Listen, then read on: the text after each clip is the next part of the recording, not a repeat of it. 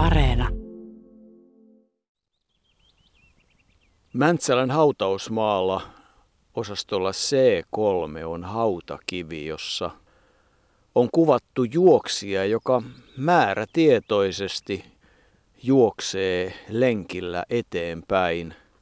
On Sepon päivä vuonna 2021 ja ollaan sinulle tutun kaverin haudalla.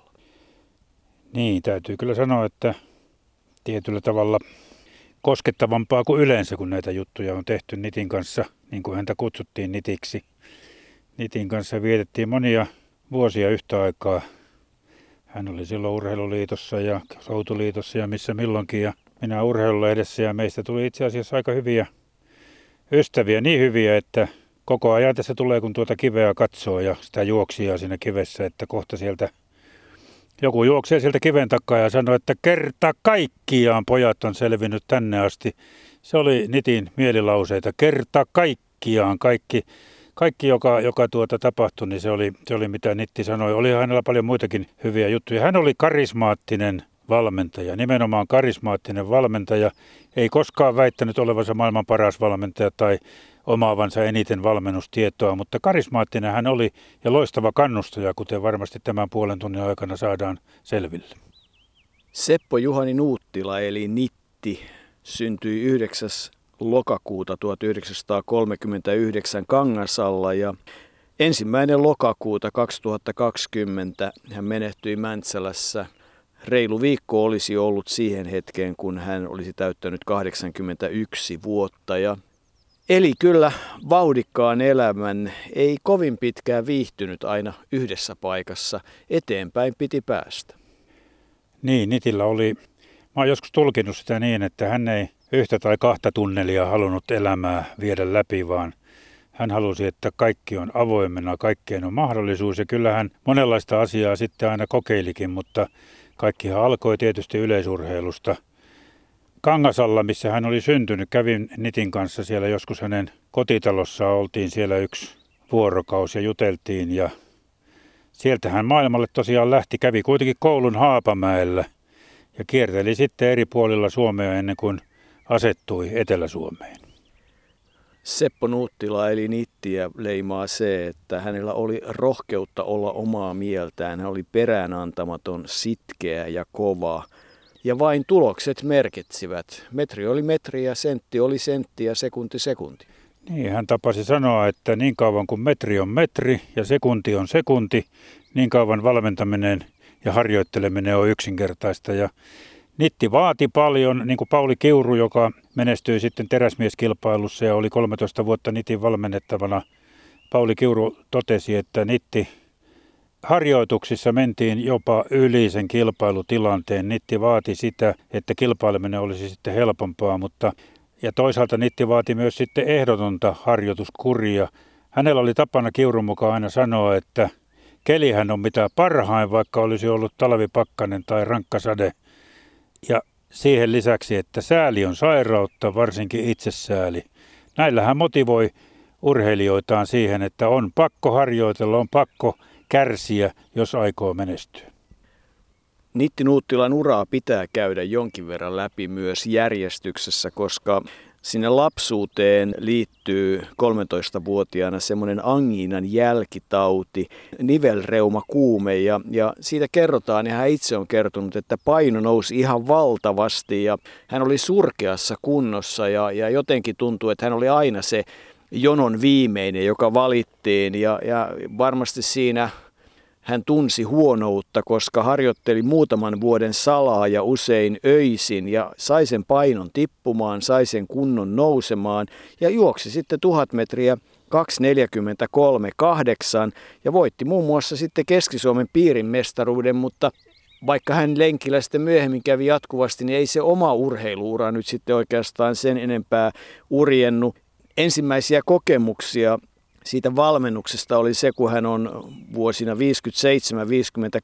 ollut Tanskassa vaihto-oppilaana yhdeksän kuukautta Veilen urheiluopistossa, jossa oli jonkinlainen johtamisen ja valmentamisen kurssi, mutta ei Nitti mikään akateeminen valmentaja suinkaan ollut. Ei, 58 hän kävi Vierumäen kurssit mutta ei, ei sitten sen jälkeen ottanut oppia. Ennen kuin ihan sanotaan sitten vasta vuonna 1988 Heikki Kantola muisteli, että Nitti tuli silloin kansallisen valmentajatutkinnon suorittamaan Vierumäelle ja ennen kuin perusti tuon lahjomattomat ryhmän, jossa hänellä oli sitten useita eri alan urheilijoita, mutta Haapamäellä, kuten sanoit, niin silloin hän oli siellä Haapamäen urheilijoita edusti ja sitten matka meni välillä Savonlinnaan. Savonlinnan riennossa hän oli myös urheilijana. Sitten hän meni Haapavedelle. Haapavedellä hän tutustui Juha Väätäiseen, joka oli aika merkittävä hahmo hänen elämässään. Väätäinen oli siellä kahdeksannen luokan oppilas ja Nitti oli voimisteluopettajana. Ja sieltä sitten pikkuhiljaa matka päätyi tänne etelään ensin Esvoalan Uudenmaan piirin toiminnanjohtajaksi Hyvinkäälle ja vuonna 1965 lopulta sitten Suomen urheiluliittoon silloin koulutusohjaajaksi. Siihen väliin kuuluu myös jakso sen liikuntateknikkokurssin 58-59 jälkeen varusmiespalvelus KymJPssä Haminassa. Ja jostain lähteestä kerrotaan, että reservissä hänen sotilasarvonsa oli yliluutnantti. Hän valmensi myös siellä KymJPn edustusjuoksijoita. Ja niin kuin sanoit, niin kesät 60 ja 61 jossain lähteessä sanotaan, että Savonlinnan kesän urheilutoimen johtajana, mutta tarkemmin ottaen kuitenkin ehkä kuitenkin urheiluohjaajana. Sitten oli se Haapaveden yhteiskoulun liikunnan ja urheilun tuntiopettajan jakso. Samat vuodet hän oli Haapaveden kansanopiston urheiluopettajana ja Haapaveden ammattikoulun voimisteluopettajana. Ja 65-68 oli se ensimmäinen koulutusohjaajajakso Suomen urheiluliitossa. 69 hän tuli VT-koulutuspäälliköksi ja, ja silloin oikeastaan ensimmäisen kerran löytyy niitä mainintoja Nitistä ja hänen levottomuudestaan ja matkustamisestaan. Ilmeisesti sinä vuonna hän on pyörinyt noin 300 päivää levittämässä yleisurheilun ja valmennuksen ilosanomaa ympäri Suomea ja silloin käytiin myös joukolla Länsi-Saksassa tutustumassa. Nittihän halusi aina lisää tietoa ja hän tiesi, että sitä Suomessa pelkästään ei ole olemassa. Ja kävivät Länsi-Saksassa ja se mikä mulle jäi mieleen siitä oli se, että kun Nitti kertoi, että siellä kiinnitti huomioon, että eräässä saksalaisessa seurassa, yleisurheiluseurassa, oli 12 seuran ennätystä parempi kuin Suomen ennätys ja se niin kuin soitti jo siinä vaiheessa kelloja. No siinä vaiheessa myös Jukka Uunila oli värvännyt Arthur Lydiardin Suomeen ja, ja Nitti antoi myös arvon Lydiardille sitten, kun menestystä alkoi tulla, mutta totesi kyllä sarkastiseen tapaansa, että on se silti ivallista tai kohtalon ivaa, että Jouko Kuha ja Juha Väätäinen olivat sitten niitä juoksijoita, jotka todella innostivat muita suomalaisjuoksijoita ja heillä ei taas ollut sillä lailla Lydiardin kanssa tekemistä, vaan he olivat enemmän oman tiensä kulkijoita, mutta Nitti osui kuitenkin siihen saumaan, jolloin Lydiardin opeilla ja ja, ja kovalla innostuksella. Ja Runar Nyström, joka oli toteuttamassa uutta organisaatiota kaiken kaikkiaan urheiluliittoon, saatiin koko yleisurheilu erilaisiin kuosiin ja menestystähän tuli sitten Väätäinen toisen ensimmäisen Euroopan mestaruuden, mutta sitten mahtava menestys Münchenin olympiakisoissa ja, ja Roomassa 74. Ja silloin Nitti oli kyllä valmennusuransa huipulla. Muistan, kun 74 kävin juuri Helsinkiin tulleena toimittajan alkuna, kävin SVOL, oli urheiluliiton tilaisuus, niin Nittiä kohdeltiin melkein kuin Jumalaa. Sekä media että kaikki. Nitti oli aivan uransa huipulla. Hän oli ikään kuin nostanut Suomen lempilapsen semmoiseen asemaan, kun se monien mielestä ansaitsi niin kyllähän se Jouko Kuhan 3000 metrin esteiden maailmanennätys 8.24.2 on jäänyt mieleen, samoin kuin on oikein hyvin jäänyt mieleen ne Juha Väätäisen juoksut Helsingin olympiastadionilla 71 EM-kisoissa ja tietysti sitten Väätäinen, Vasala, Vireen, kolmikko ja Vasalan ja Vireenin saavutukset Münchenissä ja todella ne 10 mitallia 74 Rooman EM-kilpailuissa.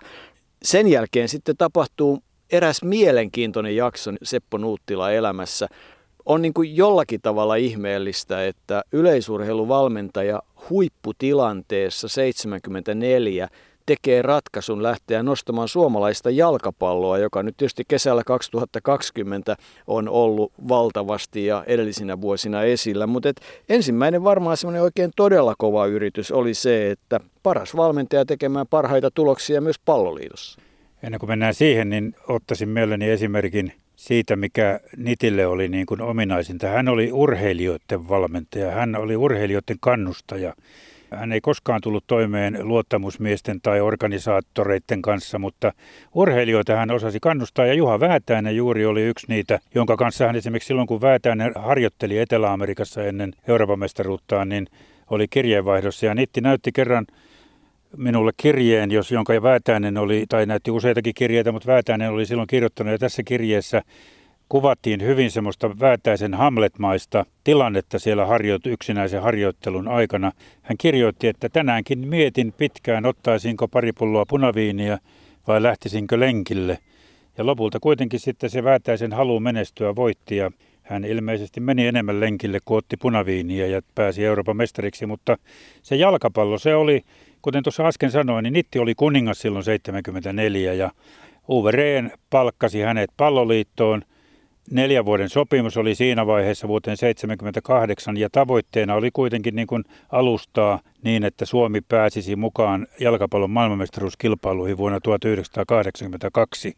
Mutta juuri tuo Nitin ei kyvyttömyys, vaan haluttomuus tulla toimeen byrokratian kanssa, niin johti siihen, että eihän Nitti ollut siellä kuin, oliko se reilun vuoden.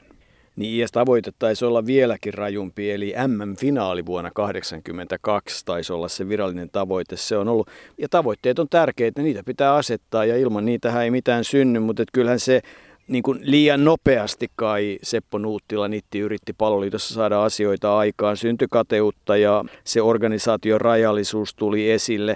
Hän kyllä teki ihan oikeita havaintoja siitä, että, että olosuhteet ja se ammattimaisuus ja ammattilaisuus on tärkeitä asioita, että kuinka paljon takamatkaa annetaan, kun Suomessa on lyhyt kausi. Ja kyllähän niin kuin aivan selvästi tämänkin päivän perspektiivissä oli jäljellä siitä, että mitä sitten suomalainen jalkapallo tarvitsee. Olosuhteet ympärivuotiseen pelaamiseen ja harjoitteluun ja ammattilaisuutta. Ja tänä päivänä joka Niemessä ja Notkossa alkaa olla jalkapallohalleja ja tekonurmia niin, että pelaaminen vuoden ympäri on mahdollista. Ja kyllähän se aika, aika silloin, paitsi että Nitti palkattiin sinne palloliittoon suurin kohun kanssa, niin siihen aikaan palloliitto ja vähän myöhemminkin aloitti aina tiedotustilaisuuden toteamalla, että jalkapallo on maailman suosituin pallolaji, ellei ihan urheilulaji. Silloin Nitin lisäksi niin kuin palkattiin valmentajaksi Martti Kosma, lahtelainen mustahattuinen mies. Ja kyllä se kaikki, mitä silloin tapahtui, niin jollakin tavalla on aika surkuhupaisaa näin jälkeenpäin. Kosmahan oli maajoukkueen valmentaja kahdessa ottelussa. Olin katsomassa sitä toista ottelua, kun Norja voitti Suomen 5-3 stadionilla – ja tuota, eihän siitä Kosman systeemistä. Kosman systeemi oli se, että maalivahti antaa pitkän potkun ja kärkimiehet siirtävät sitten sitä päällään sinne aivan kärjessä olevalle kaverille, joka ampuu maalin. No siinä ottelussa tuli maaleja, mutta kyllä tuli, tuli omaankin päähän. Ja Kosma sai lähteä siinä vaiheessa. Ja surkuhupaisimmaksi se tekee sen, että Kosma oli kuitenkin niitä harvoja suomalaisia, jotka aikanaan sitten vuonna 1982 pyrkivät sinne Espanjan MM-kisoihin hän jäi rajalla kiinni yrittäessään viedä piraattipaitoja ja muita tuotteita myytäväksi sinne. Niin ja kai siellä Olavi Laaksonenkin sitten oli mukana silloin, mutta että se on ollut sitten ensimmäinen semmoinen en tiedä, onko se ollut Seppo Nuuttilalle epäonnistuminen, mutta et joka tapauksessa silloin hän oli, oli niin kuin miettimisen edessä ja vuonna 1977 virallisesti kehitettiin tämmöinen urheilun kehittämisinstituutti, jonka toimitusjohtajaksi hän tuli valtavasti lehtijuttuja ja niistä tavoitteista takana yksityistä rahaa ja vaikka mitä, mutta että se kesti hetken eikä päättynyt erityisen hyvin. Ei se päättynyt hyvin, kyllä siinä sitten oluttakin alkoi kulua ja kaikkea tällaista ja, ja Nitti etsi siinä elämäänsä hyvinkin pitkälle, kunnes sitten vuonna 1981 hänet palkattiin Soutuliittoon ja sitten hänestä tuli myös Pertti Karppisen jo kaksinkertaisen olympiavoittajan valmentaja. Ja, ja sitä kautta tuota sitten myös hänen elämänsä muuttui siinä mielessä, että kun hän kävi Karppisen kanssa siellä Los Angelesissa ennen 84 olympiakisoja, niin hän tapasi Kristallin, tulevan vaimonsa, joka sitten vihittiin Nitin kanssa vuonna 1987 Aulangolla. Se oli iso muutos Nitin elämässä.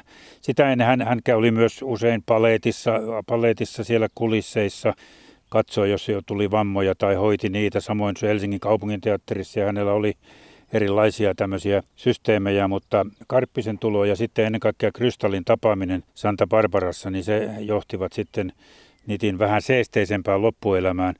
Välillä siinä sitä ennen Soutuliiton lattiallakin hän siellä toimistossa nukkui ja, ja ei ollut asuntoa, mutta, mutta kaikki niin kuin järjestyi sitten pikkuhiljaa ja elämä muuttui parempaan suuntaan Los Angelesin kisoissa ja sen jälkeen. Niin, Crystal Coberly äh, 21 vuotta nuorempi, oli ollut myös suomalaissyntyisen lääkärimiehen kanssa naimisissa. Nitti oli silloin 45 ja Kristal 24, kun he avioituivat. Nittihän oli myös ollut aviossa kymmenisen vuotta, joka päättyi sitten avioeroon vuonna 1978, mutta että aika vähän sitten loppujen lopuksi siitä Seppo Nuuttila henkilökohtaisesta elämästä tiedetään. Hän ei hirveästi puhunut omista asioista. Ei, Nitti oikeastaan niin kuin kaikessa katsoi aina eteenpäin, mutta oli siis aivan virtuosimainen seuramies. Kyllä hänellä juttuja riitti, mutta ei hän, ei hän niin kuin kaivellut niitä oman menneisyytensä asioita, vaan pyrki kuitenkin aina suoriutumaan jokaisesta päivästä ja oli, oli tuota, kyllä niin suorapuheinen ja saattoi laukoa niin suoraan, että jos ei Nittiä tuntenut tai jos ei hänen karismansa jostain syystä ollut mennyt perille, niin siitä saattoi joku sitten kyllä kärsiäkin, mutta toisaalta hän oli hän etsi niin semmoisia hauskoja vertauskohtia kaikessa, kun kerrankin puhuttiin siitä 80-luvulla, että miten se Matti Nykänen pystyy pärjäämään siinä mäkihypyssä, kun ei se oikein osaa keskittyä eikä mitään, niin Nitti kuuntelija sanoi sitten, että no kyllä, 10 sekunnin suoritus, jos ei siihen pysty keskittymään, niin ei sitten mihinkään. Toinen oli, kun Vierumaille tehtiin golfkenttä ja joku valitti, että on, siellä on niin kapeat niin väylät, että ei tahdo palloa saada millään pysymään väylillä, niin ja tai osumaan väylille, niin Nittis kysyy, että mitenkäs kapeet ne on. No siellä ei ole satakaan metriä joku kohta jostain väylästä, niin Nitti sanoi, otti golfpallon ja katsoi, että tämä nyt ei ole milleissä hirveän paljon. On se kumma, ettei tämmöinen mahdu niin leveälle väylälle. No jokainen, joka jonkun verran palloa lyönyt, tietää, että se väylä on joskus pelottavan kapea. Kyllä hänellä siis henkilökohtaisia valmennettavia on ollut valtavasti. Heimo Hietala, Eeva Haimi, Seppo Skyttä, Pirkko Helenius pituushyppääjä, joka siellä Roomassa muun muassa sai pronssia. Hyppäsi 6.59 Pertti Karppinen, sitten tulee tämä triathlonistiosasto Pauli Kiuru, Magnus Lönnqvist, Katarina Eberling, Teemu Vesala, joka myös hiihtäjänä tunnetaan, Pontus Jäntti, Olli Rahnasto. Ollaan siirrytty jo myös vähän myöhempään aikaan, mutta merkittävä ajanjakso tietysti oli sitten se Soutuliiton jälkeen. Sekin kesti kolme vuotta. Ja sitten Vainion käryn jälkeen Urheiluliitto palkkasi hänet valmentuksen ja koulutuksen johtajaksi vuonna 1985 alusta ja, ja se on tietysti myös merkittävä ajanjakso. Niin, se ikään kuin, Nitti ikään kuin palasi urheiluliittoon, palasi juurilleen ja oli siinä sitten alun perin sen sovitun vuosimäärä, eli tuonne 88 Tapani Ilkan kanssa oli sovittu, että tässä katsotaan nyt ja, ja uudistetaan tätä touhua ja vuoteen 1988 ja se Nitti sitten lähti ja perusti tämän oman ammattivalmennukseen perustuvan lahjomattomat ryhmän, josta on kirjakin toki tehty. Mutta se, mikä tuota siellä 80-luvun puolivälin jälkeen tuli esille, niin oli tämä Nitin äärettömän kova kyky järjestää asioita. Hänelle ei pokka pettänyt missään vaiheessa. Ja Jarmo Mäkelä, jonka ensimmäinen esimies Nitti oli urheiluliitossa, kertoi meille pari tarinaa – Ensimmäinen oli se, että kun vuonna 1987 oli Formiassa iso leiri ja Kimmo Pallonen siihen aikaan Suomen kärkihyppääjiä, seiväshyppääjiä, halusi välttämättä saada 5,20 eli 5 metriä 20 senttiä pitkän seipään sinne Formiaan ja sitä kautta kilpailtavaksi, niin sitä sitten ruvettiin ihmettelemään, miten se onnistuisi. Ja Nitti oli silloin käymässä Yhdysvalloissa varmaan Kristallin kanssa Kristallin perheen luona ja, ja tuota, lupasi sieltä tullessaan tulla Formiaan pariksi päiväksi. Ja Nittiin otettiin yhteys ja Raimo Eskola, joka oli Yhdysvalloissa, järjesti seipäät ja Nitti sanoi, että no kyllähän ne sinne Formiaan tuo. Ja nämä muut sitten ihmettelivät, että mitenköhän tuo onnistuu aikana, jolloin oli erittäin vaikea saada mitään lentokoneeseen kertomatta etukäteen ja varsinkaan tuommoisia aika pitkiä seipäitä. Ja niin siinä vaan kävi, että sitten kun Rooman lentokentällä oltiin vastassa, niin sieltä herra Nuuttila saapasteli kuusi seivästä olkapäällään ja totesi, että no hänellä oli hyvä keino, että joka paikassa kyllä sanoivat, että ei noiden kanssa pääse koneeseen, mutta minä sanoin, että olen amerikkalainen seiväsyppäjä, joka kilpailen Roomassa muutaman päivän kuluttua. Haluaako lentoyhtiönne ottaa vastuun siitä, etten pääse mukaan? Ja niin seipäät tulivat formiaan. Ei puheenjohtaja Uunilla, tuliko tämä tieto Nevalan poisjäämistä teille yllätyksenä? No minä sanoisin, että aina pitää varautua siihen, että joku valittu urheilija jää pois. Ja jos syyt ovat riittävän pätevät, niin kuin mä olen ymmärtänyt Nevalan ja Nuuttilan välisistä keskusteluista, niin ei ainakaan minulla tässä yhteydessä ole mitään huomauttamista. Pauli Nevala sai Ruotsi-Suomi maaottelussa tasavallan presidentin taistelija Maljan. viime Kalevan kisoissa kummallekin teistä olisi oikeastaan voinut, voinut myöntää tasavallan haistattelija Maljan, nimittäin siis, siis näiden kisojen protesti tässä Keihäsjupakassa saivat kyllä kuulla kunniansa melkein kaikki Suomen urheiluliitto, lehdistö ja niin poispäin. Jorma Kinnunen, mistä on tässä oikein kysymys, jos otetaan urheiluliitto lähtökohdaksi? Mikä on tehnyt urheiluliitosta eh, teistä, tai millä tavalla urheiluliitto on tehnyt teistä kulkukoiria ja niin poispäin, niin kuin väitit? No minä puhun edelleen väitteissäni ja tuota, täytyy sanoa, että tämä meidän protesti oli aivan puhtaasti sen vuoksi, että urheilijakin saa sanansa kuuluviin. Siis tähän asti ei ole saanut. Ja kyllä se on hyvin minimaalista ollut. No, mitä sanoo koulutuspäällikkö Nuuttila, mistä johtuu, että urheilija ei saa sanansa kuuluviin tämän päivän Suomessa? No sanoisin, että järjestelmässä varmasti yksityisen urheilijan mahdollisuus vaikuttaa päätöksentekoon ovat suhteellisen pienet järjestön rakenteesta ja säännöistä ja monista muun seikosta johtuen. Ja uskoisin, että ehkä näissä rakenteissa on sikäli korjaamisen varaa, että varmasti löytyy myöskin mahdollisuuksia laajentaa organisaatio niin, että urheilijan ääni tässä suhteessa pääsisi esiin. Ja ainakin meidän uusi kehitysolme lähtee siitä liikkeelle, että tämmöinen ryhmä, jossa on edustettuna vain edustusurheilijat, tulevat siihen mukaan, jolloin poikienkin ääni tulee kuvaan mukaan. Tätähän ei aikaisemmin ole ollut ainoastaan yhden edustajan nimeäminen valmis- ja koulutusvalikuntaan kymmenen muun miehen joukkoon ei tietenkään ehkä ole riittänyt. Niin nämä päivärahat ovat tavallaan niin kuin kahdenlaisia. Pauli varmaan itsekin tietää, me maksamme leiriltä päivärahaa ja ylöspidon ja samoin sitten edustustehtävistä sekä päivärahan että ylöspidon. Ja jos ajatellaan sitä, mitä esitit juuri, että päiväraha korotettaisiin, niin se periaatteessa kyllä merkitsisi on sitä, että jokaisen, joka saa tämän päivärahan, niin hänen pitäisi sitten itse maksaa nämä, nämä kulut ennen kuin se näin korkeana voitaisiin hyväksyä. Siis tähän on laskettava tähän päivärahan edustustehtävissä ja leirillä mukaan se, minkä verottaja katsoo niin kuin sen ylöspidon osalle. Ja tietenkin se urheiluopistolla on tuossa 10 markan 15 markan luokkaa. Palataan vielä hetkeksi sinne ensimmäiseen jaksoon. Suomen urheiluliiton valmennuspäällikkö Nuuttila joutui selvittelemään vuonna 1971 Kalevan kisoissa, kun Jorma Kinnunen ja Pauli Nevala päättivät, että nyt opetetaan vähän liittoa ja, ja siitähän nousi aikamoinen kohu, kun kaverit astuivat yli heittonsa ja, ja sitä käsiteltiin televisiossa ja siitä on hauskoja nauhoja löydettävissä, missä Pauli Nevala oli oikein kirjoittanut ujona miehenä ylös, mitä hänen pitää sanoa ja siinä sitten Nevala ja Kinnunen ovat molemmat eh, Nuuttilan ja Jukka Uunilan tentattavana ja asiaa käsitellään ja luvataan, että urheilijoiden olot paranivat. Kyllähän Seppo Nuuttila oli urheilijoiden puolesta, mutta että tämän ajankuvan jälkeen voidaan mennä sitten 17 vuotta eteenpäin vuoteen 88, kun Seppo Nuuttila on jälleen järjestelmässä keihääheittäjiä asioita, mutta hiukan toisella tavalla. Niin, paikka oli silloin Etelä-Korean Soul ja olympiakisat menossa ja Tapio Korjuksella oli, oli kilpailu kesken. Ja siitä on niin kuin monenlaista tarinaa, mitä sen jälkeen tapahtui, mutta meillä on kyllä aika luotettava kertomus nyt Jarmo Mäkelältä, joka itse oli siellä paikalla.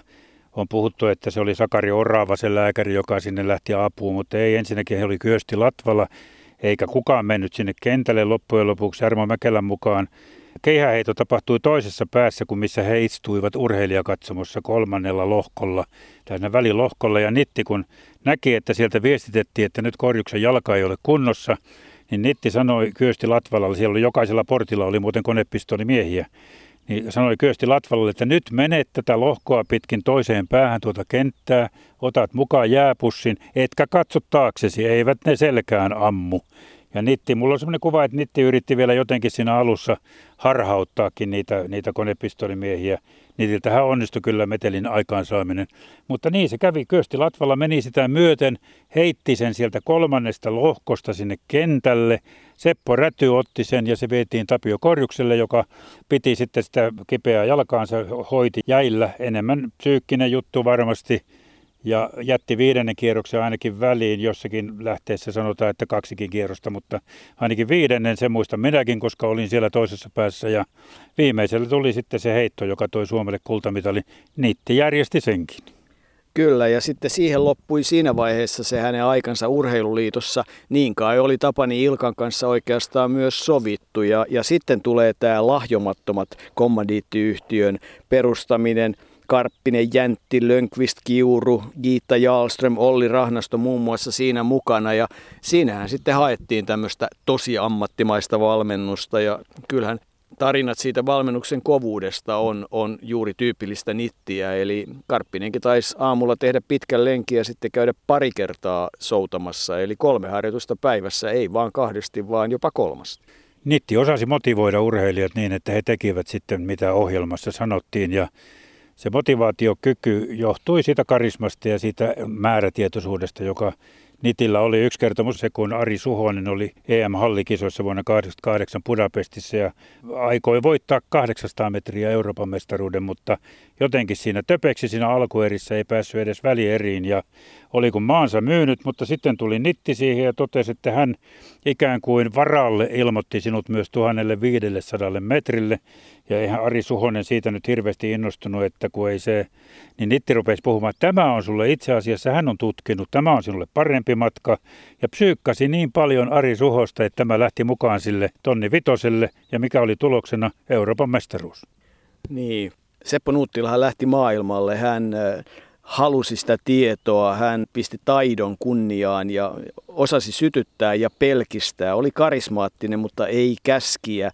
Ja, ja kyllähän varmaan semmoinen Arvas Valsteen tietyllä tavalla ajattelun jatkaja oli kerta kaikkiaan. Kerta kaikkiaan, mutta sitten tietysti ikä alkoi tulla ja kyllä mä muistan, kun me tehtiin ensimmäistä kivenhakatut kirjaa Jouko, kun kävimme Nitin luona täällä Mäntsälässä ja tuota, haluttiin keskustella hänen kanssaan ennen kaikkea sillä kertaa Mona Lisa Porsiaisesta Strandvallista, niin silloin jo kiinnitti huomioon se, että ei Nitin muisti ja, ja kyky kertoa ollut enää entisellään. Alzheimerin tauti oli alkamassa ja sitä hän sairasti sen viimeisen vuosikymmenen, kunnes sitten menehtyi muutamaa päivää ennen 81-vuotis vuotispäiväänsä. Hänet ehdittiin edellisenä vuonna nostaa valmentajien kunniakalleriaan ja sillä tavalla huomioida se, että hän oli kuitenkin yksi karismaattisimmista suomalaisista urheiluvalmentajista, joka osasi ennen kaikkea valmentaa ja motivoida urheilijoita. Kyllä, ja kyllä hänellä myös semmoinen vahva sivistys oli. Hän luki paljon Steinbeckia, Hemingwaytä, klassista musiikkia ja oli hänellä luottamustoimiakin muun muassa Haapaveden urheilijoissa ja olympiakomitean valmennusvaliokunnassa, Euroopan yleisurheiluvalmentajien liiton hallituksessa, Suomen valmentajat ryn hallituksessa hän oli varapuheenjohtajakin ja oli perustamassa Triathlon liittoa ja viimeinen luottamustehtävä taisi olla Suomen Petakkiliiton puheenjohtajuus 2000-luvulla. Mutta ennen kaikkea jää miettimään se, että vaikka hän aikanaan pilkkasi kovasti golfia, niin kyllähän loppuvaiheessa sitä pelasi. Jaa, sitä mä en tiennyt, tiennytkään, mutta mikä se, ettei kaikkihan sitä melkein ovat kokeilleet.